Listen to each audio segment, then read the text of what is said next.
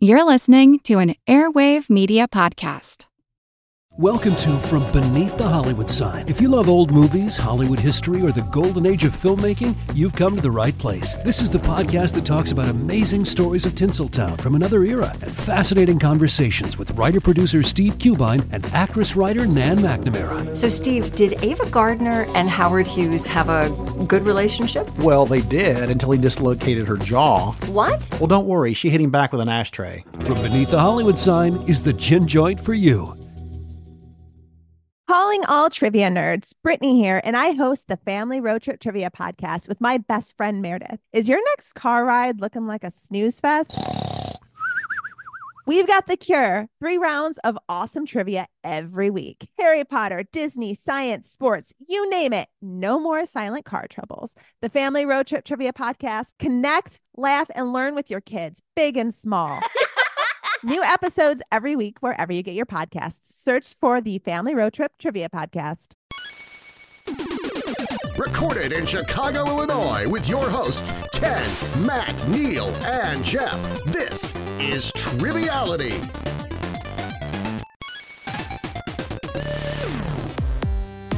Hello and welcome to Triviality, the game where a lack of seriousness meets a little bit of knowledge. My name is Neal here with Jeff and Ken. How you doing tonight? Good evening.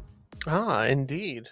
Ken, you just came from a very packed, uh, excited screening of the movie Hypnotic with Ben Affleck, and you said it was the, the best movie of 2023. Mm, not so much.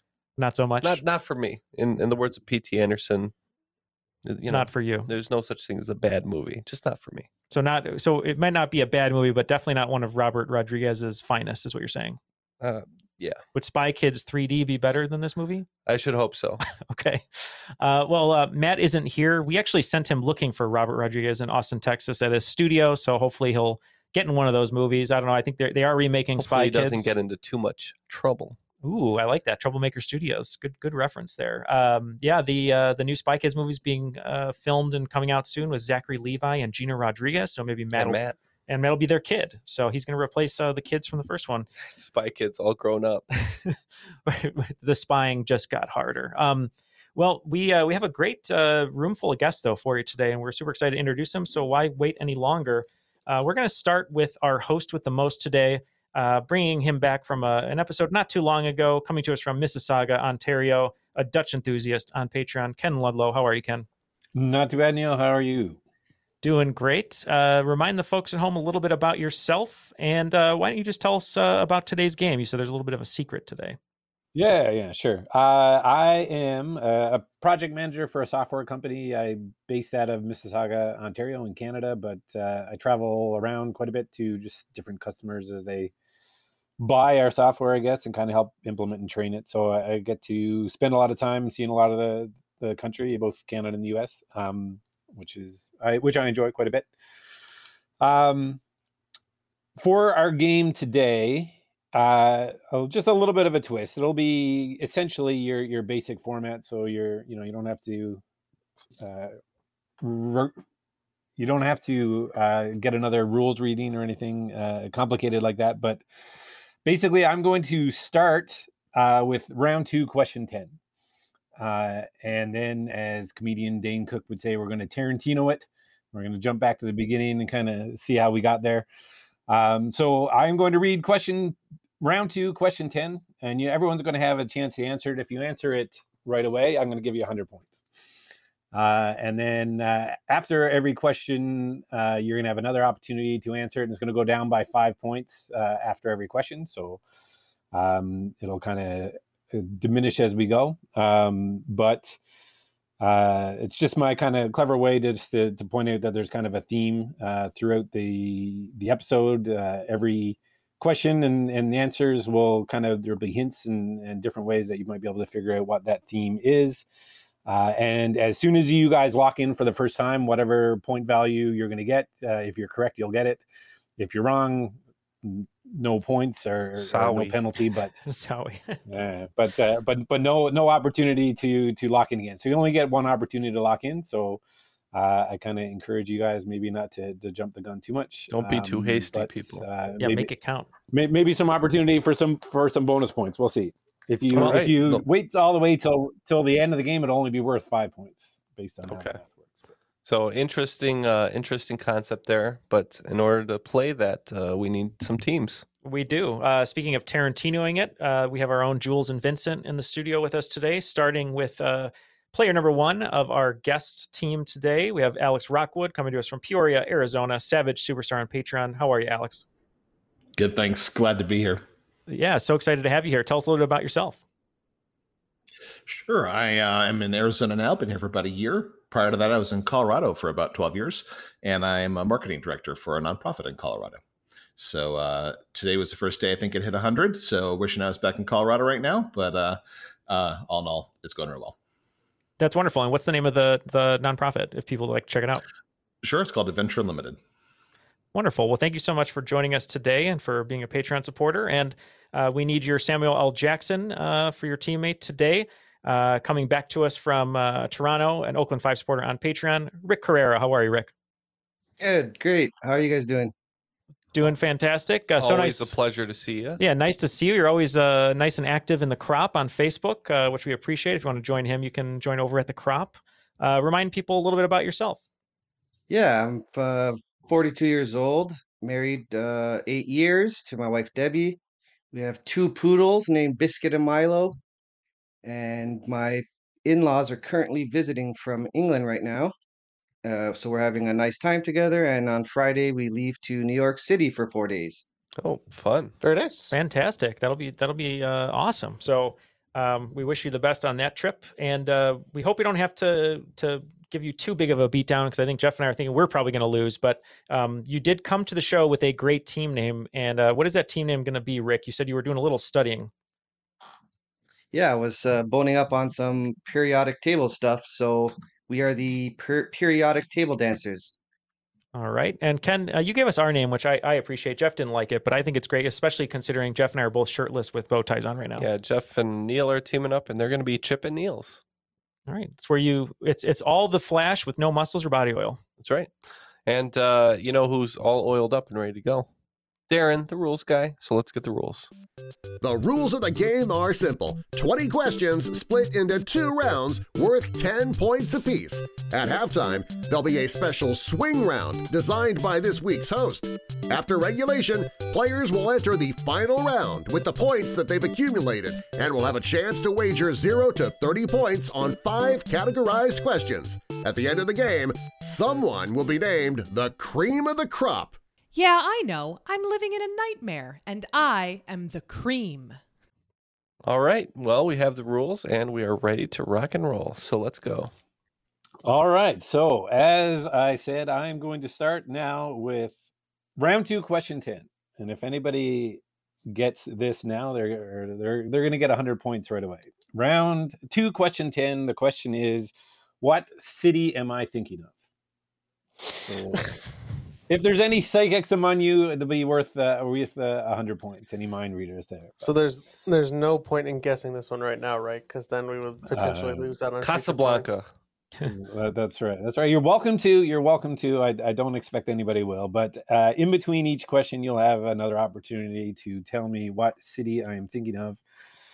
Uh, and uh, if you decide to to lock in at any point, uh, we'll you'll communicate that to me, so the other team doesn't hear, and and we'll uh, make a note of that. And then uh, obviously when we get to the end, we'll we'll see what city I might be thinking of. But Okay. now, now we're going to Tarantino it back to the beginning, and we're going to see how we get there. Um, as I mentioned, uh, all the uh, questions and and certainly all the answers. There's uh, hints and clues, and and in in every question, there's at least something in there that's going to help you kind of figure out where we're headed. But there's also uh, quite a few red herrings just for fun, so uh, just be wary of that.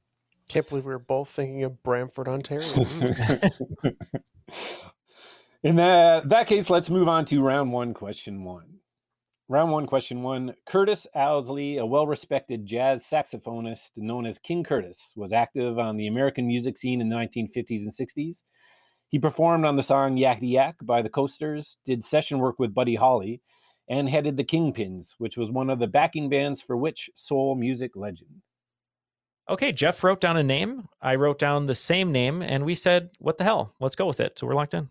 Neal, are the Kingpins that backing band comprised of Liev Schreiber, Michael Clarke Duncan, and uh, Vincent D'Onofrio? No, they're actually comprised of uh, Woody Harrelson, um, Bill Murray, and uh, oh, and Dennis Quaid, Randy Quaid. Sorry.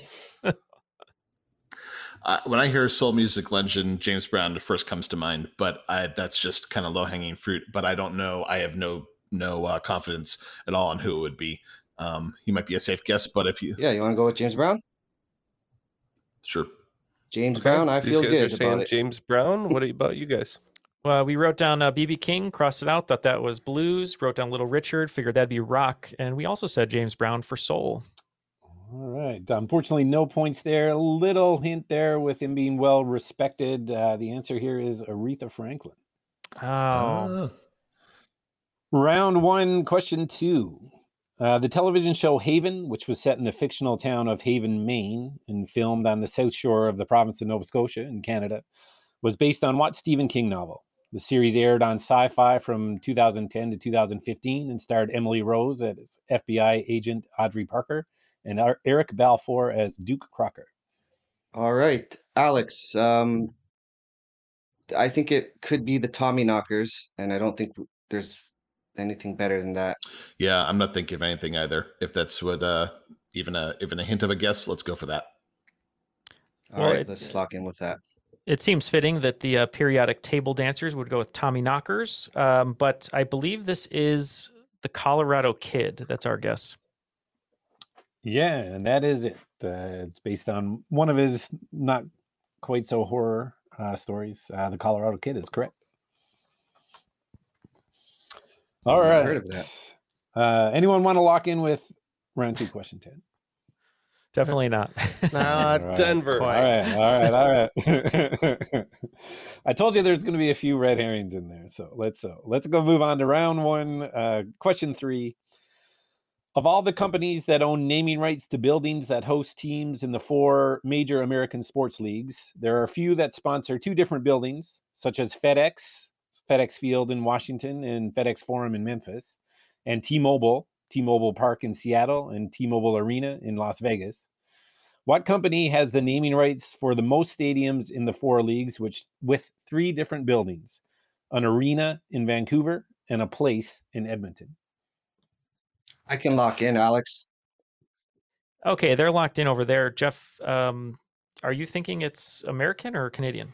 Well, um, Vancouver and um, Edmonton are in Canada, so I'm thinking it's probably a Canadian company as well. Um, something tells me that it's potentially Scotiabank. Oh, like Um, Nova Scotia? Yeah, which is one of the like major Canadian banks. There's only like six banks in Canada, uh, as opposed to in the United States, so there's like hundreds and thousands of regional banks and and then a few huge players. But I think this is. I want to guess Scotiabank. All right, I trust you. I think it's Rogers. Yeah, well, uh, Rick coming from Toronto, uh, I had a feeling he was going to get the, the the third one is the Rogers Center here in Toronto. Oh, where the Uh, Raptors They're play? also uh, no, uh, that's where the Blue Jays play. The Raptors Oh, actually Blue play Jays. in Scotia in, in uh, Scotiabank, yeah, Ah. and then their Scotiabank also sponsors the Saddledome in Calgary where the Flames play. So That's what I was uh, thinking. You're of. certainly close, uh, but uh, this case it was Rogers Communications. Uh, they sponsor the Rogers Center, Rogers Arena, and Rogers Place.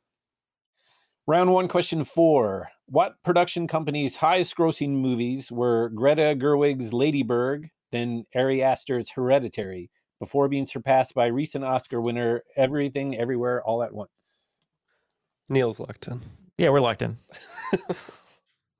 Okay, yeah. So Greta Gerwig is the was the uh, uh, director, and I and I think everything all at once was also a female director. Oh, no, I, I don't think that's right. Actually, is New Line New Line Cinema? Are they still Sure. filmmaking stuff? Let's try it. New, it's got new in it. These are There you newer. go. That's There we go. That's a production thought. company Um, for sure. Yep. Yeah. Yeah, they're they're going New Line Cinema, known as the house that Freddy built, uh, Freddy Krueger. Um, but we're gonna go with a, a name that you see all the time um, around uh, the internet, I suppose. And we went with A24. Yeah, yeah, it's really hard to write a movie question that Neal isn't going to lock in with right away. But uh, I have been hear about them uh, quite a bit over the last little while. Obviously, they are uh, certainly seem to be a, an up and coming type uh, company. But yeah, A twenty four is correct. Now that you say that, um, I think that's the company that's doing all these like uh, Pearl X Mhm. movie with Correct. Mia Yep. Goth. That's right. Is that right? Yeah, yeah. They're I I could see them doing horror stuff, but I can't even picture the the Ladybird in They're that uh, category. But they're they're dominating right now. So All right, round round one, question five. If I can hold your attention long enough, tell me this. What is the last name of the German physician from the 18th century generally considered to have started the practice of modern hypnosis? He was played by Alan Rickman in a 1994 movie of the same name that I'm sure was probably described by critics as fascinating, enthralling, or spellbinding. All right. Um, we aren't sure, but we we think we know a movie that Rickman was in around that time period, and we think it could be right. So we're gonna lock in. All right. So Rick, I know there's a guy named Mesmer, and that's where you get like mesmerized, like um, in the clue it said to hold your attention long enough. Um, and then fascinating, enthralling, or spellbinding is part of the, the question. And that all to me sounds like mesmerizing. And I know Mesmer was lived back in that era and was at least tangentially related to hypnotism. So I'd say Mesmer would be would be my guess on that. Yeah, we were we were on the mesmer train for a while, but then we said um, I don't think this physician um, mesmer, you know, used spoons. So uh, we think that this doctor used spoons. We said Robin Hood, Prince of Thieves, saw it coming. Blunt spins. blunt spoons. Yeah. Uh, Alex uh, was spot on. Got the, all the clues there, which uh, I appreciate. The answer is Mesmer. Uh, his first name Franz Anton, uh, but Mesmer is the right answer, and that's where we get mesmerized.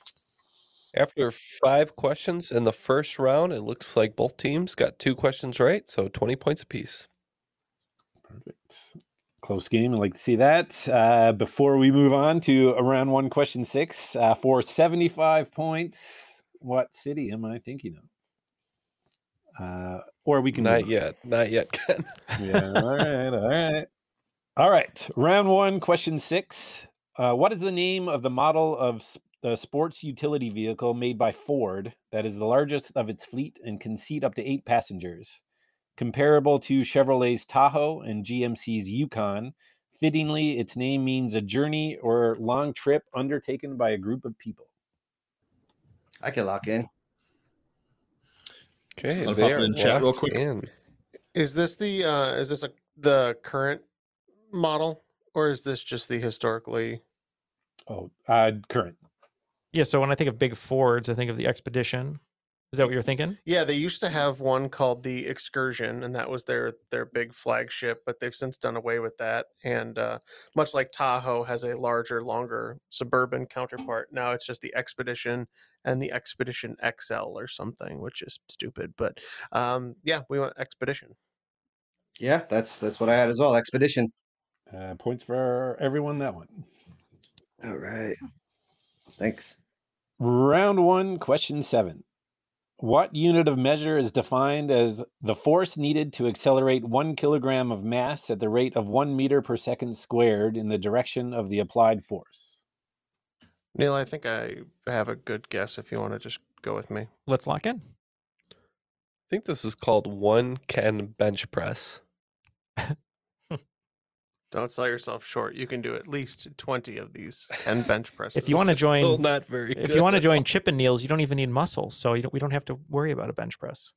I'm all back, no chest. Your your your solo My dance at is ripped. Chip and but my- Neal's is just your back. Yeah, I, I never turn to face the crowd. You're open to taking new members there at Chip and Neal's, are you? Of course, it's it's an open house for anyone who wants to. Ken makes a lot more money when it's just the back. Yeah. So, Rick, I think we're looking for some sort of unit of measure here, and I'm not entirely sure what it is, but when I think of acceleration and trying to make a force go faster, horsepower is what's coming to mind. Yeah, I agree with that. Does that work for you? All right, Let's do it. we'll go with horsepower. Um, we thought it might be something um, kind of similar, talked about often when you talk about horsepower. We thought maybe this was um, torque that was being described. Um, and so um, we use, said Newton meter. All right, Jeff. Uh, Newton meter was close. Uh, the answer, though, is a Newton. So close, uh, but no points on that one for anybody. For round one, question eight Yuba, a staple in some Chinese and Japanese cooking, is made from skin of what food made from condensed soy milk? I can lock this in, Rick, if you want. We're happy to discuss. d- yeah, yeah. No, I, I don't really know it much. If you want to throw something off me, I'll listen. But otherwise, I'm good with you. I'm pretty confident. Condensed soy milk. The skin of what food made from condensed? I'm assuming condensed soy milk is tofu. Ah, that makes total so sense. maybe this is tofu skin. And as I say, anytime someone asks me, "Do you like tofu?" I say, "Ah, the staple of some Chinese and Japanese cooking." So I'm fine with that. We'll lock in with tofu. And that's what we locked in with as well. You ever field dress at tofu? Skin it. That's perfect points all around there. The answer is tofu. All right. Round one, question nine. When William Russell, Alexander Majors, and William Waddell first started the Pony Express in 1860, the first half of the route followed what famous path, starting in St. Joseph, Missouri, before veering off to the south just west of Salt Lake City? That makes sense. What do you think of that answer, Neal? I like that answer, Jeff. Uh, let's lock it in. If uh, my childhood computer classes were anything to to say, uh, starting in St. Oregon Joseph, Trail? Yeah, I think so. Starting in St. Joseph, Missouri. uh, make sure to buy a ton of bullets so you can shoot buffalo. No, wait, wait, wait, wait, wait. Um, Oregon Trail starts in Independence, Missouri. That it does. Am I? Um, I don't know if I'm trying to think. There, there's one called the Mormon Trail, but if it was going to Salt Lake City, I think it would have. Well, it could have done that and That's a- then uh, branched yeah. from there. yeah, Mormon Trail. I've never heard of that, but uh, sounds good. And uh, we just said the Oregon Trail. We knew it was Independence, Missouri, but don't know how far that is from um, St. Joe. So Yeah, I guess we have dysentery. So if we're wrong, but yeah, we have at Oregon. Should have been bankers, Neal. Yeah, maybe you overthought a little bit there, but uh, yeah, it is the Oregon Trail. Is it all right? Ah, Round one, question 10. What famous American songwriter made up the first name he was well known by when he enlisted in the Air Force in the early 1950s? The name given to him at birth was merely the initials J.R. because his parents couldn't decide what to name him. His father wanted to name him Ray, and his mother reportedly wanted to name him River. He used this name on stage as he was known for introducing himself quickly before jumping right into his first song. I need his last name only. yeah. So we were kind of thinking it was Jimi Hendrix, or we we are thinking it's Jimi Hendrix based on the military aspect and and the time period, but we're not sure. But we couldn't come up with anything better, so we, we locked in with uh, Jimi Hendrix. And Jimmy goes with the J. So Yeah, we we originally wrote down Elvis, and then Jeff reminded me that Boz Lerman taught us that he was called Elvis from birth. Um, and then we said maybe Jimi Hendrix. That we believe he was in the Air Force, so that's what we locked in with. So Hendrix, uh, since Ken asked for a last name. Cool. Uh, well, you got the J part right. Um, known for walking out on stage and saying, Hello, I'm Johnny Cash. Oh. Oh, We have reached the end of round one, and it looks like Chip and Neal's has reached 50 points. Periodic table dancers right behind with 40, and no teams yet sure on the city. So we continue to swing round. All right. So we'll take a little bit of a break here from the larger game and worrying about what city I might be thinking of. Uh, so the category for our swing round is a commercial break. I'm going to list a number of ad slogans or uh, taglines or, or ad campaigns from a bunch of different companies. I'm going to give you the slogan and an approximate time frame, uh, and then you just name to name the brand or the company or the uh, party associated with that tagline. So let's get to it. Number one, it ain't easy being cheesy from 1986 to 1997. Number two, the best a man can get from 1989 to 2019. Number three, obey your thirst from 1994 to 2019. Number four, Where did you want to go today? From 1994 to 2002. Number five, Think Different from 1997 to 2002. Number six, When You're Here, Your Family from 1998 to 2012. Number seven, The Snack That Smiles Back from 1997 to present. Number eight, Let's Go Places from 2012 to present. Number nine, How Doers Get More Done from 2019 to present. And number 10, The City That Rhymes with Fun from 2023 to slightly later in 2023.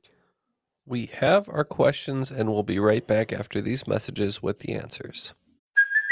Hey, it's Kaley Cuoco for Priceline. Ready to go to your happy place for a happy price? Well, why didn't you say so? Just download the Priceline app right now and save up to 60% on hotels. So, whether it's Cousin Kevin's Kazoo concert in Kansas City, go Kevin, or Becky's Bachelorette Bash in Bermuda, you never have to miss a trip ever again. So, download the Priceline app today. Your savings are waiting.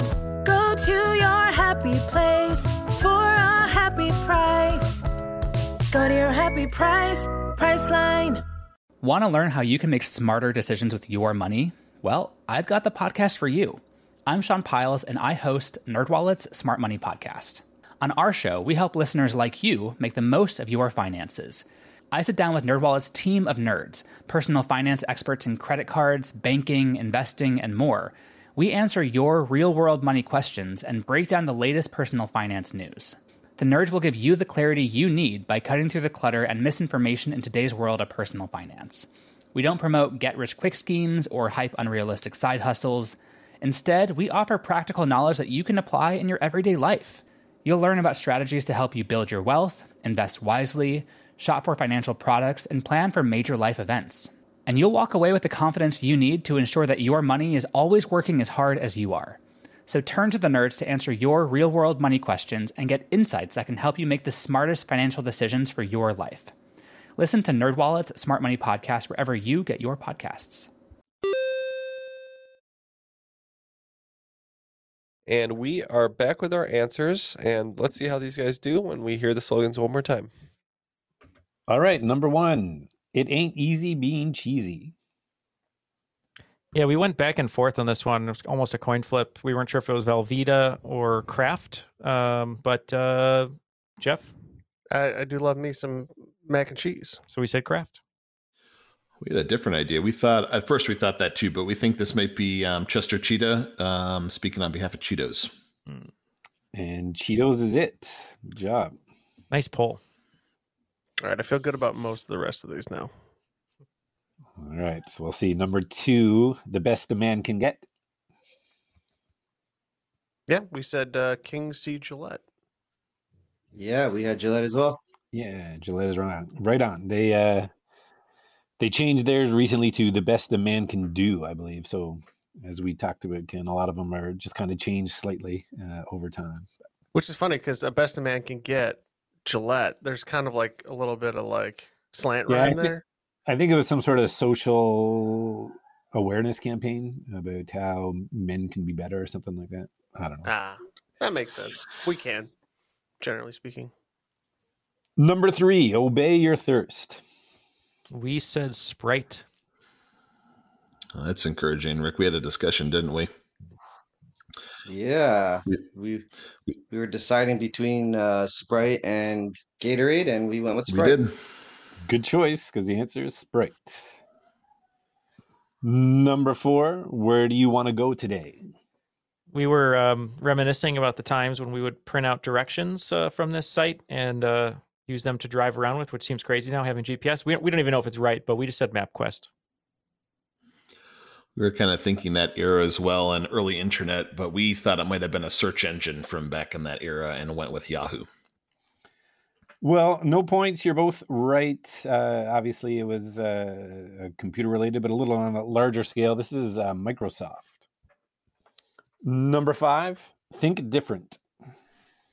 Uh, we said Apple. We said Apple as well. I think we remember seeing some posters with Einstein and Gandhi and other famous people from that history. Yeah, for sure. That was uh, a pretty well known one. That one is Apple for sure.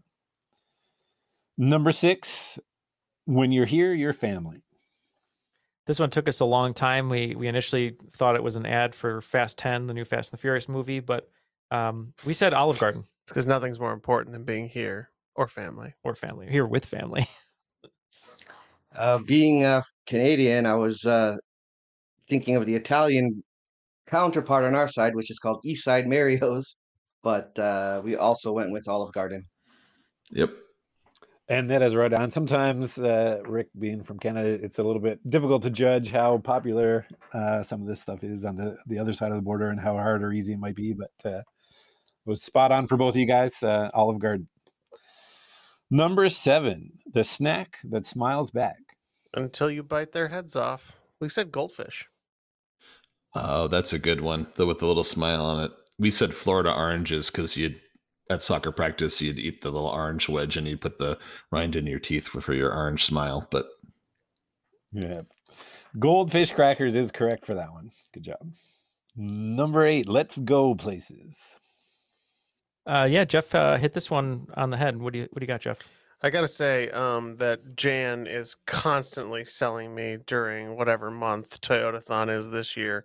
Uh, we said Toyota.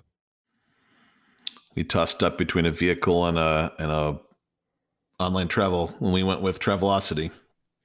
Yeah, this one this one was Toyota for sure. Yeah. Jeff, do you celebrate? Toyotathon? Mhm. I do every year. Who do you sacrifice? Uh, that's a deeply personal question. That's why the cars are red.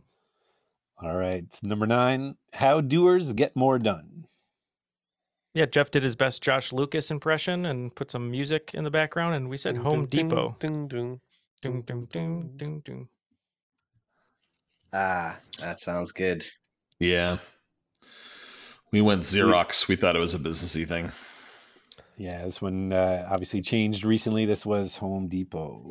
I think Home Depot is better at just taking my money and then eventually I maybe get to the project. I don't know about getting things done. All right, guys, the last one.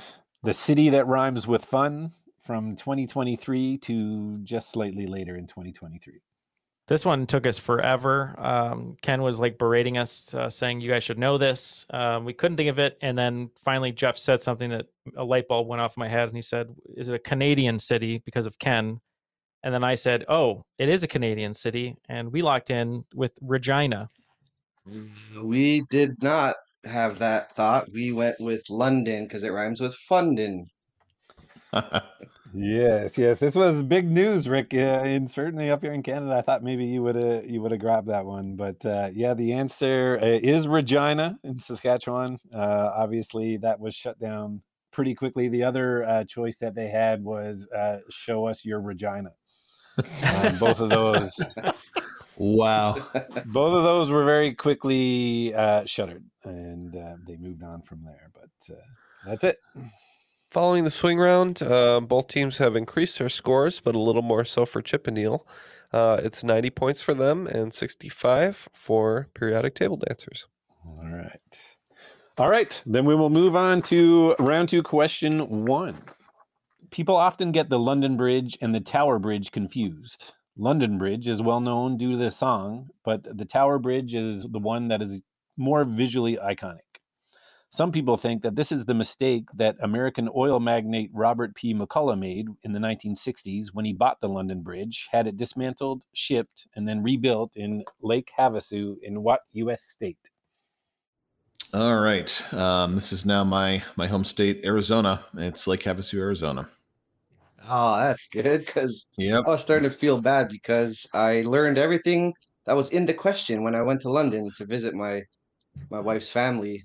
The whole thing. uh, Oh, uh, cool. The, the the fact that out of spite he just took it apart and brought it back, like, um. But I'm happy you got it. Yep. Cool. We're in agreement. And we too said Arizona. Yeah, when I heard Alex was from Arizona, I thought that one might be a gimme for him, but uh, you guys are correct. The answer is Arizona. Round two, question two.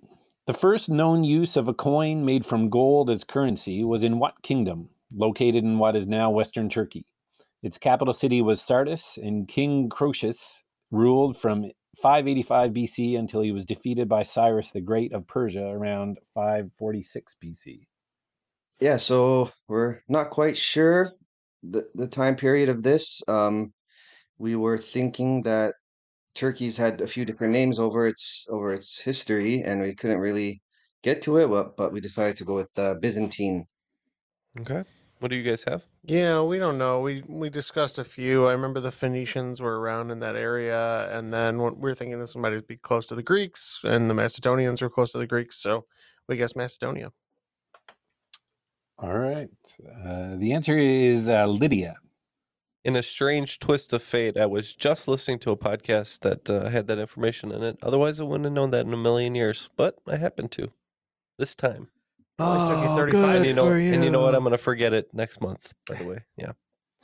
All right. So we'll move on. Round two, question three. What term was conceived for an inning in baseball in which the pitcher faces three batters and strikes out the side in order on nine straight pitches? So I was thinking Immaculate Inning, but I might be confusing that with the Immaculate Reception. and I'm trying to think about, you know, perfect inning. Um, So in the question, uh, Ken asks, uh, "What term was conceived for an inning in baseball?" So I like the immaculate inning in that. yeah, Immaculate Conception. Yep. Yeah, let's yep. do that. Nice. So unless I'm reading too far into it, but that to me, I think you, I think you pulled a good answer there. Yeah, yeah, I'm good with that. We're locked in with Immaculate Inning. we had a similar conversation. Um, I couldn't remember the name of it, and I was trying to get Jeff to talk to me about uh, the famous Steelers catch. He said immaculate, and then it clicked. Uh, we said immaculate inning. Yeah, great job. You guys picked up on the clue I tossed in there. Uh, immaculate inning is correct. Points all around. Round two, question four. What author, famous for stories set in the fictional Yoknapatawpha County in the American South, joined the Royal Canadian Air Force during World War I after being rejected by the U.S. Air Force for not meeting the physical requirements? He did not serve in combat. Again, I need his last name only. Hemingway lived in Florida, but we don't really consider that Florida's its own beast.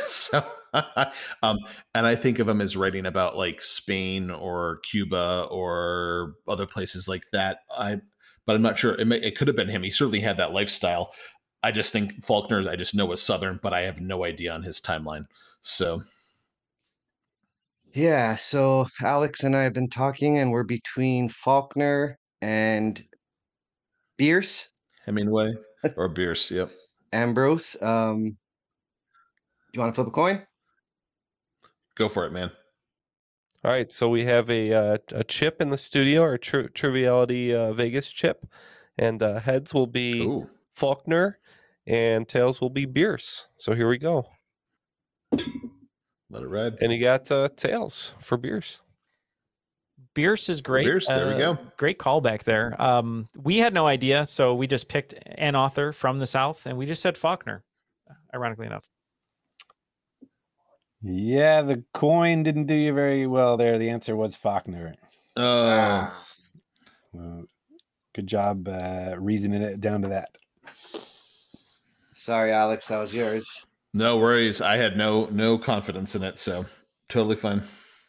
And with that, um, the Chip and Neal's team has actually also locked in their guess for the final question, and that will be worth 30 points if correct. Keep going. Round two, question five. Headquartered in Vancouver, British Columbia, and known for providing luxury clothing, what fra- uh, fashion brand started expanding into the U.S. in 2022, including a location in Chicago? Their name consists of a tree and a building, but there's no indication that it refers to any specific tree or building.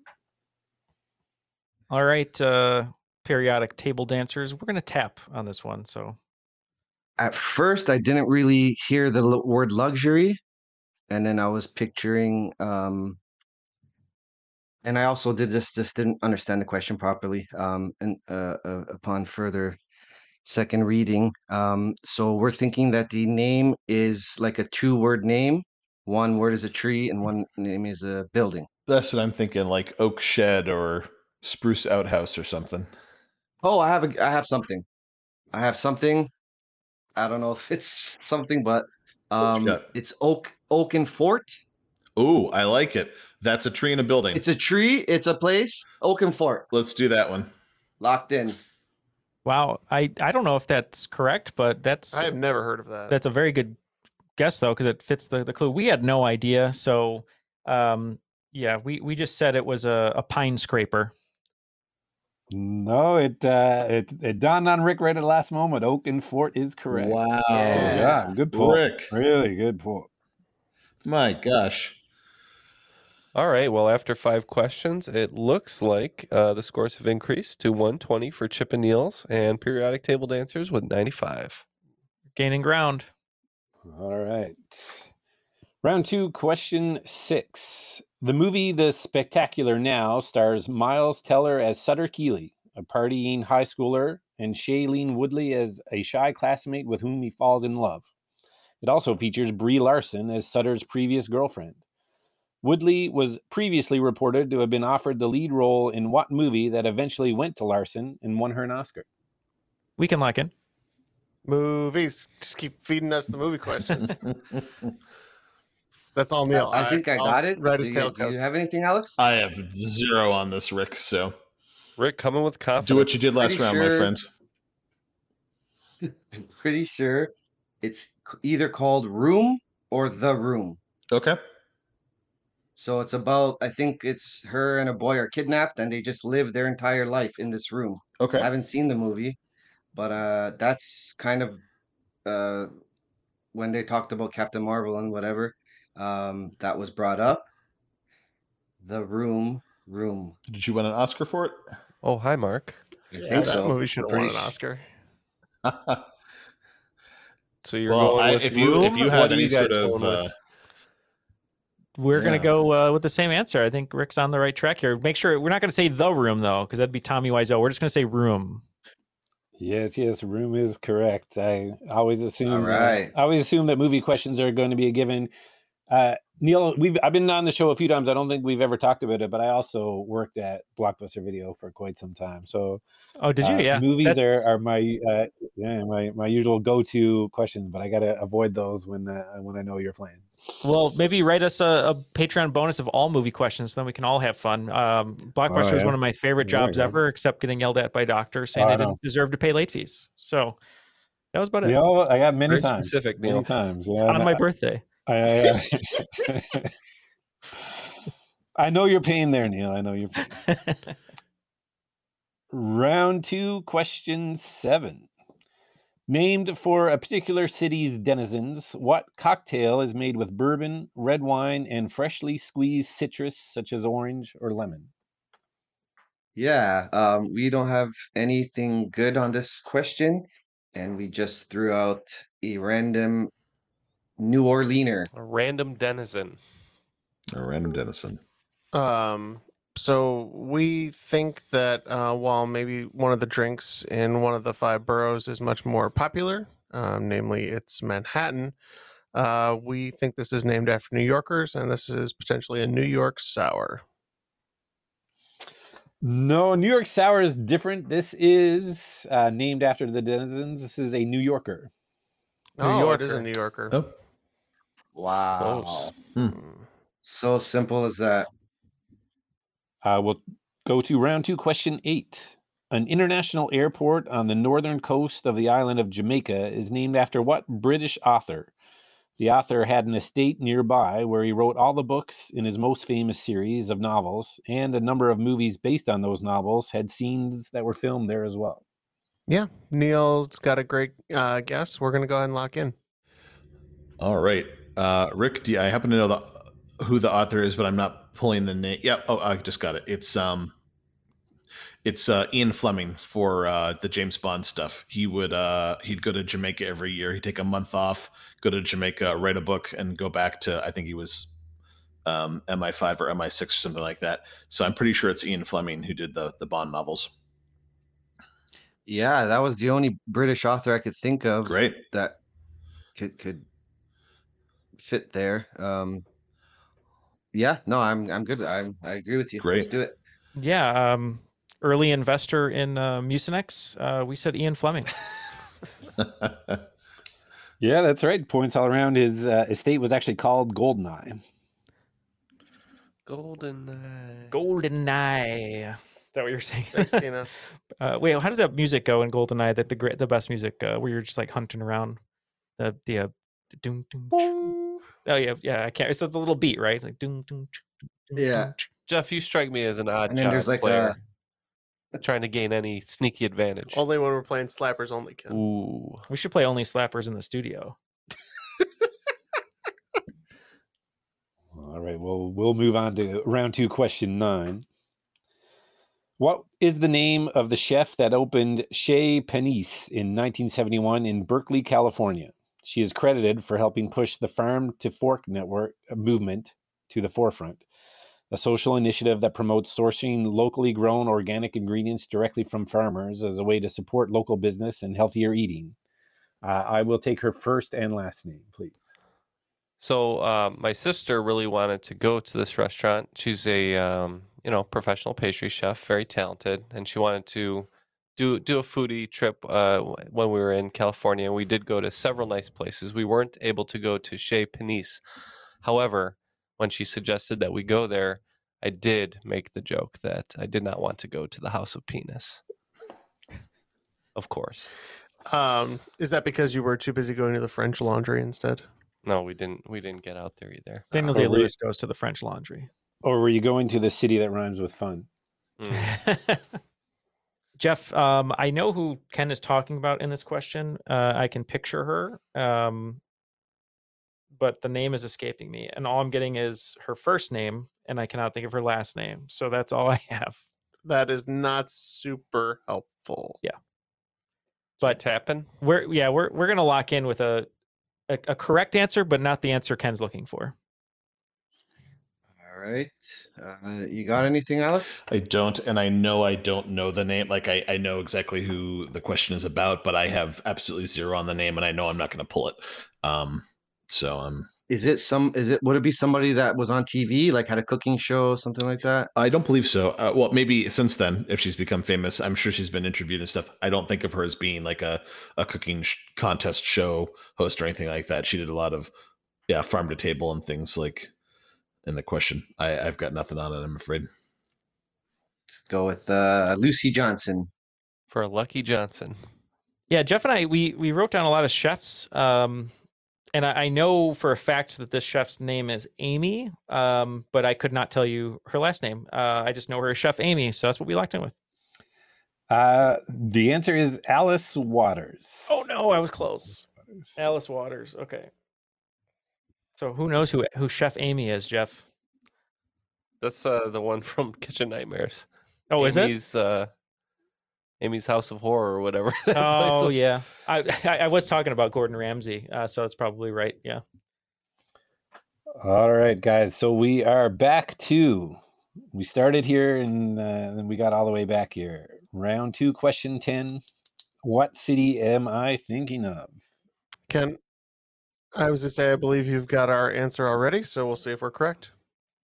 Uh, periodic table answers. Uh, the answers so far have been Aretha Franklin, Colorado Kid, Rogers Communications, A24, Mesmer, Expedition, Newton, Tofu, Oregon Trail, Cash, Arizona, Lydia, Immaculate Inning, Faulkner, Oaken Fort, Room, New Yorker, Ian Fleming, and Alice Waters. I don't know. Are we just gonna throw out a city? Yep, let's do it. All right, we're going with Montreal. Great. Great city. Great city. What do you guys say? Jeff, and how uh, did you get to your answer? Yeah, let Jeff explain it because he's the one who really figured this out. I was looking in the wrong direction, just thinking about all these terms. I was like, Rogers, Expedition, is it a football player, Colorado? But I'll let you explain. Jeff got out his Enigma machine. Yeah. That's right. Started to decode the. I started plugging um, old school like phone jacks into holes in Neal's wall. Um, they weren't there when I started, so Neil was very upset. Uh, apparently, that doesn't help his security deposit. But uh, we said uh, Sacramento, California, and the reason we guessed that was um, kind of looking at some of the words here. I started to to kind of spell out some stuff. Um, and it, you will notice that the first one doesn't start with an S; it starts with an A. But we did start with question so, so twenty. it Sacramento, so it's California. like yeah, S. So it's like a kind of an Ouroboros deal. I'm thinking, um, and that's why we guessed it. Yeah, there you go, Jeff. You figured me out. I uh, uh, I didn't want to start with S because that'd make it a little too obvious. So uh, round one, question one started with A, and if you look at the first letters all the way down, it spells out Sacramento, California. But then you're right, we did actually start with round two, question ten, and the answer there is Sacramento, California, making the first letter uh, an S. Wow. If you read down like through the questions, there is in almost every question there is some sort of uh, and obviously vague references to Sacramento, California, all through it. There, uh, I could go through them all, but uh, I mean it would be too much. Um, one of my couple of my favorites are the the Lydia question. Uh, talking about a capital city and the king uh, and gold. Uh, obviously, there Sacramento was big in the gold rush. Uh, Oak and Fort are basketball team. Yeah. yeah, Oak and Fort are two kind of neighborhoods in the area. Um, Berkeley's not too far down the road. Berkeley's not too far down the road. What else do I see there? Um, uh, Greta Gerwig uh, was from uh, uh, Sacramento, and Lady Bird was set there. Brie Larson's from uh, Sacramento. Uh, there are a few there where there aren't any uh, necessarily cues uh, outside of the, the first letter of the answer, but like I said, I didn't want it to be all of it there, and also it was pretty tough coming up with questions that uh, have things to do there. But uh, uh, that was that was the goal. That was the goal. So you guys Well-written. figured it out. Yeah. Well, a well written puzzle by Ken here. That brings Chip and Neal's score up to a commanding 170 and trailing behind, but not out of the game yet, periodic table dancers with 115. All right. Well, we'll forget about Sacramento, California now. We'll move on to the final round. So, uh, I did spend uh, quite a bit of time figuring out that and, and kind of shoehorning some uh, shoehorning some questions in to kind of fit that theme and, and the answers. So I, I didn't have quite as much time for the final round. So I stole all my final round questions from my daughter's 5,000 awesome facts about everything uh, from National Geographic Kids. So, all uh, the questions you can find there. So, for the categories, I'm going to list the sections of that book where you can find those answers. Uh, and you can make your wagers based on that. So, question one is from 100 Flight Facts to Make Your Mind Soar. Category two is 35 Facts About Women Who Made History. Number three is 100 winning facts about sports. Number four is 15 facts that are wonderfully weird. And number five is 75 spectacular facts about national parks. Okay, our wagers are in. Both teams are pushing as hard as they can uh, to get the victory here.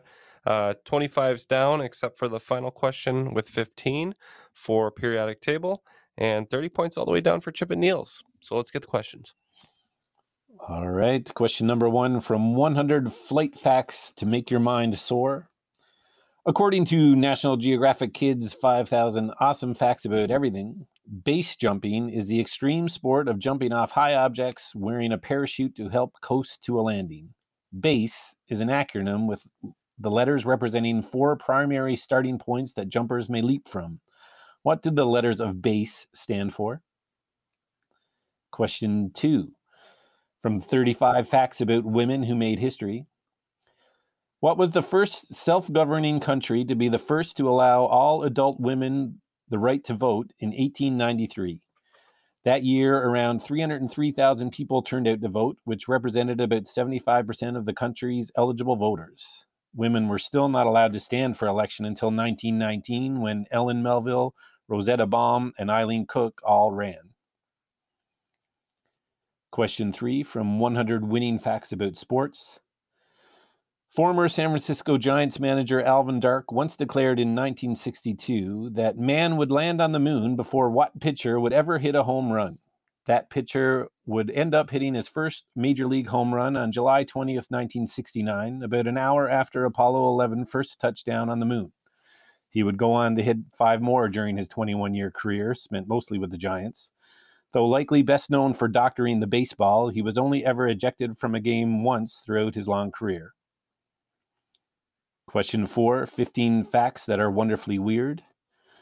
A man on Long Island, New York, is reported to have driven his car more than 3 million miles, or about 4.8 million kilometers for those of us using the metric system. Manufactured in Sweden and unsurprisingly known for their safety, rel- reliability, and durability, what brand was his vehicle? Question five. The world's largest national park on land is more than 100 times the size of Yellowstone National Park. It covers over 600,000 square miles, which would make it the 31st largest country in the world if it were a country. About 40% of the world's population of musk, musk oxen reside there. Where is it located? Okay, we have our questions. We'll be right back after these messages with our answers. Everybody shush! William Shatner has something to say. Kat and Jethro, box of oddities. What do you do when the woman you love dies? Well, of course, you dig her up and you live with her. Aww. The show examines weird things. There are plenty of old photographs from this time period of children out in the streets playing in and among the dead horse carcasses. Oh, I miss those days. Things used to be so much simpler. Kat and Jethro. Then there's the urine wheel, which sounds like a really bad game show. Thing done weird things. Kat and Jethro, box of oddities. That is really mysterious. Join Kat and Jethro Gilligan Toth for the strange, the bizarre, the unexpected as they lift the lid and cautiously peer inside the box of oddities. The Webby Award winning Box of Oddities podcast from Airwave Media. And we are back with our answers. So let's hear the questions one more time and see who will be the cream of the crop. All right. Uh, for question one, what does base mean when referring to base jumping? Okay, for 25 points, periodic table. We said B for bridge, A for antenna, S for structure, and E for elevation. Ooh. Um, yeah, we wagered 30 on this one. We said bridge, airplane, skyscraper, and earth. All right. I heard uh, periodic table dancers conversations there, and they did a hit on some of them, but uh, nobody got all of them. Uh, the answer is building, antenna, spans, and earth. Spans. Spans like S. P A N S. Yeah, yeah, like the like bridges. Oh, antennas. That's a really good. I didn't even think about antenna. Yeah, because you're jumping from like really low places, really. So, wow. All right. Uh, question two What was the first self governing country to be the first to allow all adult women the right to vote in 1893? Rick and I went back and forth on this a couple times. Rick, what do we uh, settle on here?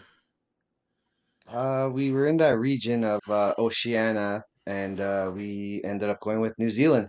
Yep. And that was for 25 points. And uh, yeah, for 30, um, we took uh, some inspiration from a friend of the show, Ryan Boyd, and we also said New Zealand. Yeah, great job. So points all around there. Um, the conversation I heard kind of uh, took into consideration some of the clues I put in there. Just tried to let you go, uh, get, let you guys know the population size. So it was obviously a small country with some uh, English sounding names, and uh, you guys got to New England. Great work. Question three: What longtime major league pitcher hit his first home run just after Apollo 11 first touchdown on the moon?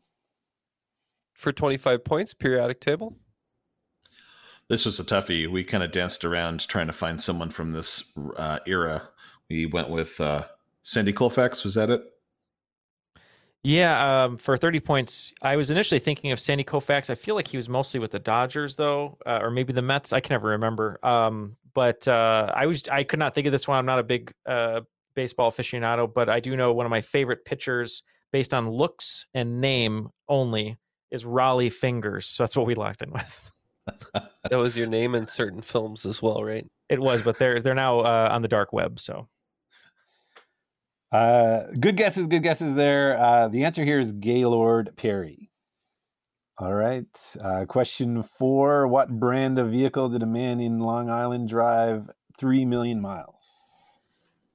Rick, you clued right into this one. I did, and I'm certain, very certain that Jeff also got it, but we went with Volvo. And if correct, that'll be worth 25 points. Yeah, um, waiting for them to come up with the corporate slogan, um, the um, car that rhymes with fun. Um, but we also said Volvo. there you go. that, that'll be on the next quiz, I'm sure. But your answer is are correct for both of you. The answer is Volvo. Congratulations, And- you got the episode title. And question number five Where is the world's largest national park found? Uh, we wagered 15 just on this one. Um, and we figured it was someplace north with a lot of space, either US, Canada, or Alaska with muskox. But we finally settled on Denali um, in Alaska in the US. Yeah, so uh, we had a long uh, conversation, and all I wrote down was Gerard Butler movie. Didn't know where that would lead, and I think that's what gave Jeff the right answer, not just him knowing a lot of really cool facts. But I'll let you take it, Jeff. Ah, yes, uh, the Gerard Butler movie for 30 points, Greenland. What are you talking about? It's a Gerard Butler movie. Okay, it's actually pretty good. But go ahead.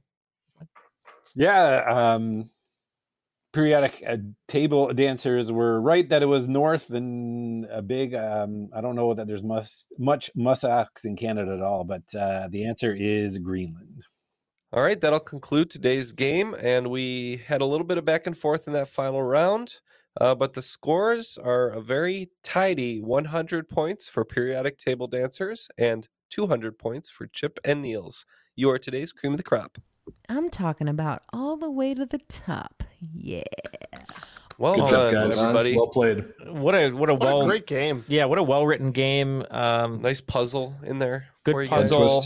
Great topics. Great competitors. Uh, I feel like we were on the same page sometimes, and and we both had different answers to the others. But it was fun playing against you both, and I feel like we all deserve a little run in the champagne room, uh, uh, uh, courtesy of the uh, periodic table dancers on their dime. So. So let's so let's get everybody's post game assessment here. So uh, Rick, why don't we start with you? Any final shout outs or uh, or statements that you want to throw out there? Uh, no, um, Alex, you're a great partner. Uh, Ken, great game. Uh, Triviality, good competitors. You guys are twice the men we are. And uh, nah, that, that's not how that works at all. no, um, no, it was great. Uh, I appreciate it. You guys uh, are the best podcast I listen to by far, and um, I just appreciate that. You know how good you guys are to to your fans and and listeners, and um, it's always a joy to to do anything with you guys. Thanks so much, Well, Rick. thank and you. Always nice to see you as well. And uh, let's pass it over to Alex. Yeah, I agree. You guys did a great job with uh with the podcast. It's so much fun to listen to, and it's a real highlight. And yep, Rick, great pleasure playing with you, and Ken, great game, fun fun twist on that. Thanks so much you for as having us on. Alex. And Ken, how would you like to praise us? I'm just Oh. Uh, I just want to say thanks for having me back. Um, I, I had a lot of fun making uh, the game there for you guys, uh, and uh, you guys kind of uh, hit on all the ones that I was kind of hoping you were. Um, uh, sorry, you didn't guys didn't get the the clue. I wasn't kind quite sure how that was going to play out. I uh, uh, was last time I was on and hosted a game. I kind of played it uh, straight up, so I was looking for something a little different there. So. If I'm going to shout out somebody, I'm going to shout out my boss because after I had the idea for the for the theme there, I kind of did a lot of this when I was supposed to be working, but she doesn't know that. uh, but uh, it was great. Thanks for the opportunity and great job, everybody. And Thank you again. No, that was that was a lot of fun. Um, I think I think we can certainly say that it was uh, a, a, a, a had a little bit of an added uh, element there with uh, flair. with the with the puzzle uh, involved. Certainly. So well yeah. done. And uh, before we go, we always want to shout out Airwave, our network. Check out airwavemedia.com and check out some of these podcasts, such as Unspookable, This Week in Travel, and History Tea Time.